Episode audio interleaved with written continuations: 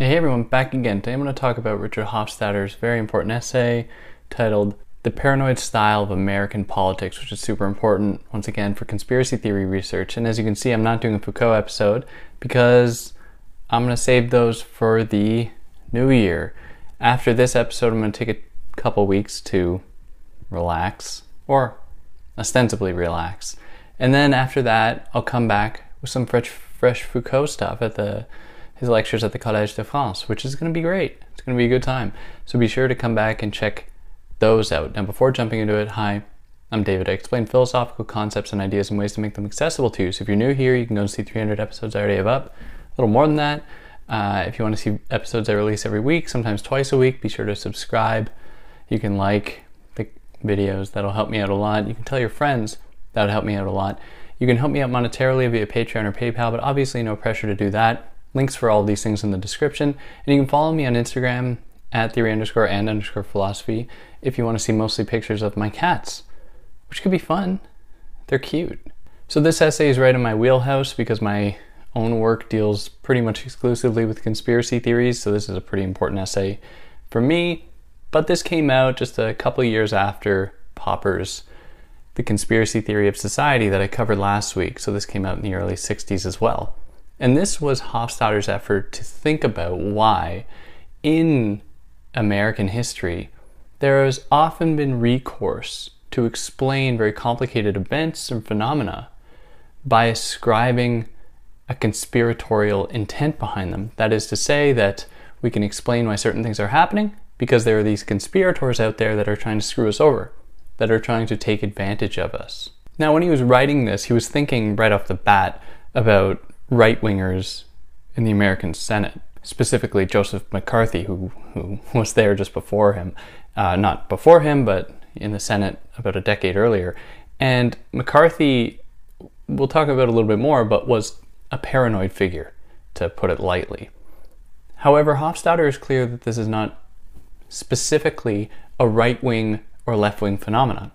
In fact, Many years after Hofstadter, well into the 21st century, studies would go on to show that conspiracy thinking and conspiracy theories are not reserved for any political affiliation. The content and substance of conspiracy theories from people who have a right wing affiliation are going to be different than those of a left wing affiliation, but the very use of conspiracy theories is not reserved for either. The literature also seems to say that the same thing applies across genders where it seems as though there's a pretty equal distribution of conspiracy thinking and theorizing across genders. Moreover, maybe one of the more interesting claims is that, or discoveries, uh, is that conspiracy thinking hasn't really been on the rise, despite the internet, despite all of the negative effects we're seeing about it. In fact, the study seems to show, at least according to one study that was redone uh, many decades later uh, by Joseph Uscinski and Joseph Parent, that showed that conspiracy theories and conspiracy thinking seemed to spike around the turn of the 20th century, from the 19th to the 20th century, and also in the mid 20th century. Those were actual spikes in conspiracy thinking, in the prevalence of conspiracy theories that we do not see necessarily continue to today. And just to riff on this a little more, just briefly, one of the possible explanations for that is that although the internet that facilitates communication, it also facilitates the distribution of non conspiracy theory type thinking. So while platforms certainly benefit off of bombastic, sensationalized headlines and clickbait, conspiracy theories certainly uh, fit those criteria. There seems to still not necessarily be an increase in conspiracy thinking on the whole, which doesn't mean that it's not still a problem. Anyways, that was my little brief tangent, just in case you wanted to, you were curious about any of that stuff. Now, what Hofstadter is interested in showing is that there seems to be what he calls a paranoid style across the United States' history within American politics that just seems to like to attribute very complicated phenomena to conspiratorial actors who are intent on destroying America or of destroying a certain political party or of destroying a certain political candidate. Some of the characteristic qualities or some of the characteristics of this paranoid style are heated exaggeration, suspicion, and conspiratorial thinking. So he qualifies that this has more to do with the form of this style than with the actual substance. And the reason that he says this is that it assumes a certain kind of form or certain style in the way that these ideas are being delivered. So his point is not to say that any one uh, conspiracy theory is just wrong just because it's a conspiracy theory. He's saying instead that there was a specific way in which conspiracy theories, in the way that he's criticizing them as part of a paranoid style, were being conveyed that he has a problem with, where there was no consideration of any alternatives. And often these ideas would just be spread with insistence, without any kind of evidential merit, without any claim or any justification for belief in that thing, where, you know, it would just be said loudly, and that would be taken as a legitimating factor or a legitimizer to the claim itself. So, specifically, he pays attention to Joseph McCarthy, who in 1951 tried to suggest that many of his party's defeats were due to the fact that there were people high up in government that were secretly pulling the strings. What we see today is instead of that narrative, we have the narrative that there's this deep state that's controlling everything, that with it, deep within government is an allegiance, an alliance of coordinated people that are trying to disenfranchise in that you know when we think about the deep state trying to disenfranchise Trump trying to dif- disenfranchise the Republican Party and all of Trump's supporters. And in McCarthy's speech, one of his many speeches, he suggests that this is the only way to account for their perpetual defeats. Because he says he almost attributes it to odds to say that if it were purely up to odds, they would have won by now. So there must be something else going on. And of course, this is a, a fallacy. I mean, you could walk into a casino and think that eventually you're going to roll red at a roulette table, but that might not happen the whole night and you've suddenly lost thousands of dollars. It's just odds can just work that way. They can just be totally unpredictable. They can just completely defy everything we know about chance and probability. But in any case, it gives people solace to be able to attribute very complicated things, maybe things that are only attributable really to chance, try to say that no, there is intent behind it. There are real people who are pulling the strings here. And that's a lot more comforting than thinking that the universe is just aligned against you or the odds are just aligned against you and they seem to be aligned against you perpetually. And the same thing we saw in the 2020 election after Trump had lost. The only way that could have happened is if they cheated. The only way that could have happened is if they rigged the voting machines. The only way that could have happened is if they manipulated votes in some other way, you know, and the list goes on and on. And very much like we talked about last week, and if you didn't listen to that, it's not totally relevant, but very much like we talked about last week with Karl Popper, is that people who peddle conspiracy theories often do so to deflect from the fact that they themselves are trying to conduct a conspiracy. So, in the case of like Trump, spreading conspiracy theories that the Democratic Party had secretly uh, rigged the election was just a way for Trump to deflect from the fact that he was organizing, very much organizing a coup that would be conducted finally on January 6th, essentially inciting a riot of people of his supporters, which is very much a conspiracy, just unfolding that everybody saw, or I should say, allegedly. A conspiracy, allegedly. Hasn't been proven yet, right? Anyways, I think you get my point. Back to Hofstadter, he's not just focused on McCarthy in the mid 20th century. He jumps back much earlier to the late 19th century. Specifically, he points to an example from 1895 where there were these claims that European big shots were trying to control global gold supplies so that they could control the price of gold. Then he presents another example from the mid 19th century from 1855, a Texas newspaper that tried to say that the Catholic Church was in league with European monarchs to try to overthrow the Protestant way of life within the United States. And this was a very popular idea that the Roman Catholic Church was trying to overthrow the government within the United States. And it even went so far as to say that they were trying to recruit indigenous people in order to fight against the American government. Now, again, this serves a very useful function for people who want to grab or maintain power. Because if they're able to conjure up an enemy that is as large as the Roman Catholic Church and as powerful as European monarchs, what they are effectively doing is finding a way to justify their own growth to that level. That they have to mount a defense in order to meet that potential threat. So, really, the justification for their growth comes from their own imagination. And, you know, the sky's the limit. They could think of anything. And then that could serve the purpose of them gaining the type of power that would make them the subject of conspiracy theories, really. I mean, it's just they were just gaining way too much power too quickly. It seems as though that would have been conducted through a conspiracy. So, some big targets of conspiracy thinking in the paranoid style within American politics and American history have been the Illuminati and the Masons, and then the Jesuits. So, the Americans feared the Illuminati or Illuminism, Illumism, and Masonry at the end of the 18th century because they believed that the ideas coming out of Illuminism were going to undo the fabric of American society that viewed itself as being fairly traditional.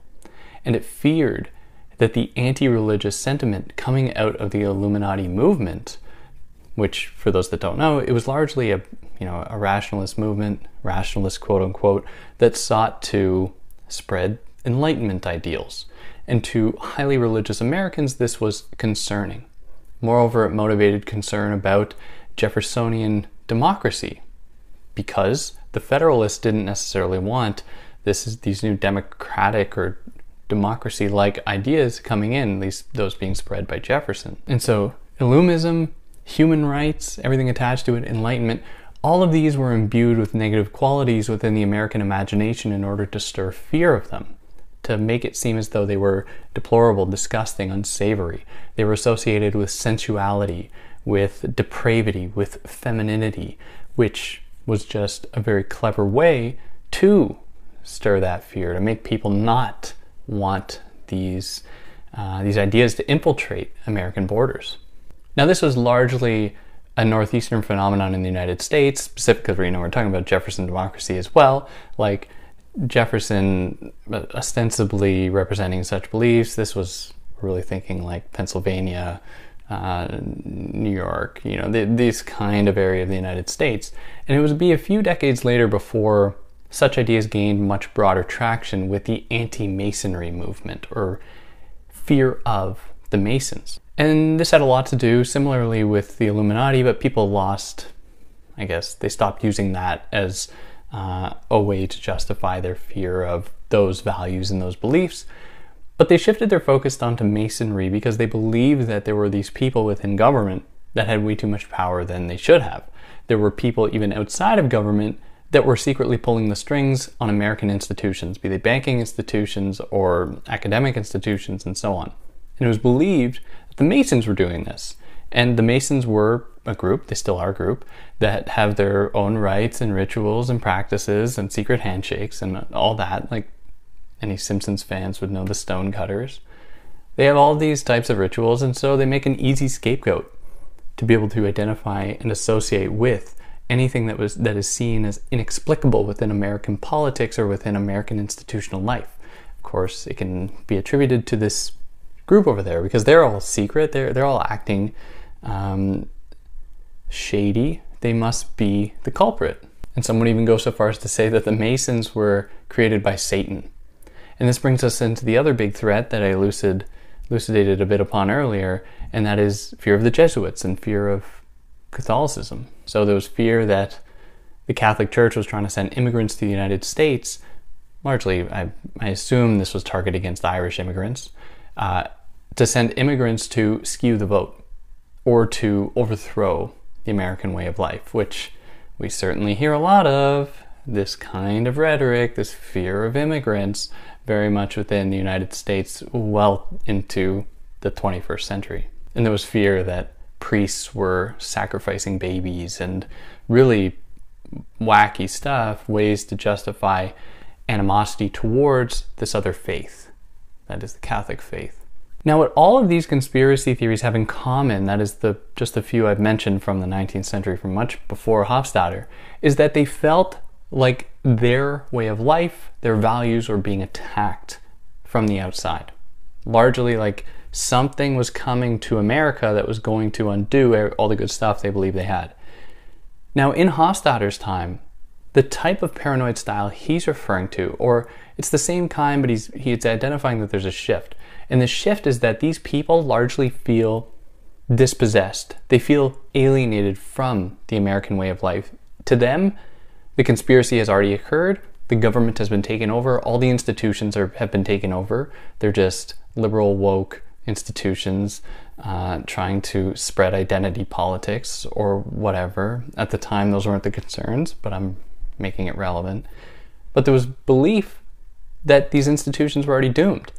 And it was the job then not to defend the American way of life, but to reclaim it, to make America great again. So some of the other fears were fears of cosmopolitanism, of socialism, treason, of intellectualism, and, you know, insert anything else here that seems pretty good, but was being associated with very negative qualities. And so certain polit- political figures who were then associated with these ideals would be could be demonized, especially with an emerging media machine that wanted to sell papers.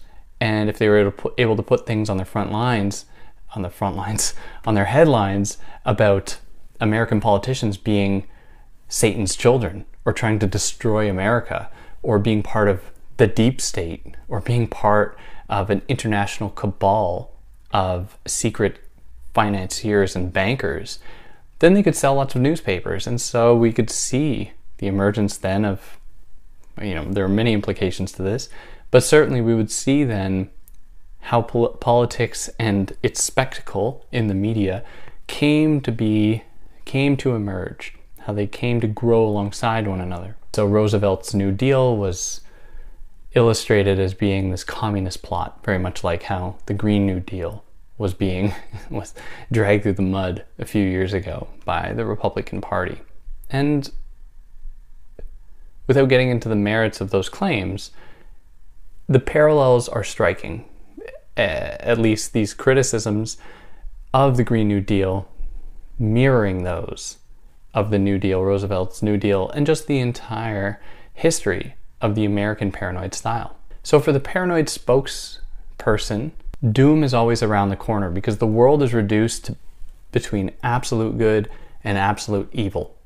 And everything that is not one with you, part of your values, is seen as absolute evil, and it's going to be in need of correcting, going to be in need of or of eliminating, which obviously welcomes some very scary possible ideas. At least scary insofar as they can motivate violent action against other people. That is, if you repeatedly say that a type of people, a group of people, are like the devil's children, are the worst people on earth, and repeatedly say this on a large enough platform so large, large swaths of people hear it, of course, bad things are going to happen.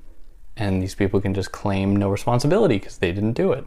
Because freedom of speech can be used as a shield to defend against speech that is tacitly used to incite violence. So, because the other is viewed as the absolute evil, they must be opposed absolutely. And if you do not participate in their opposition, then you are on their side. You are seen as being on their side. Now, Hofstadter allocates a little bit of space to discuss another figure in all of this who he calls the renegade.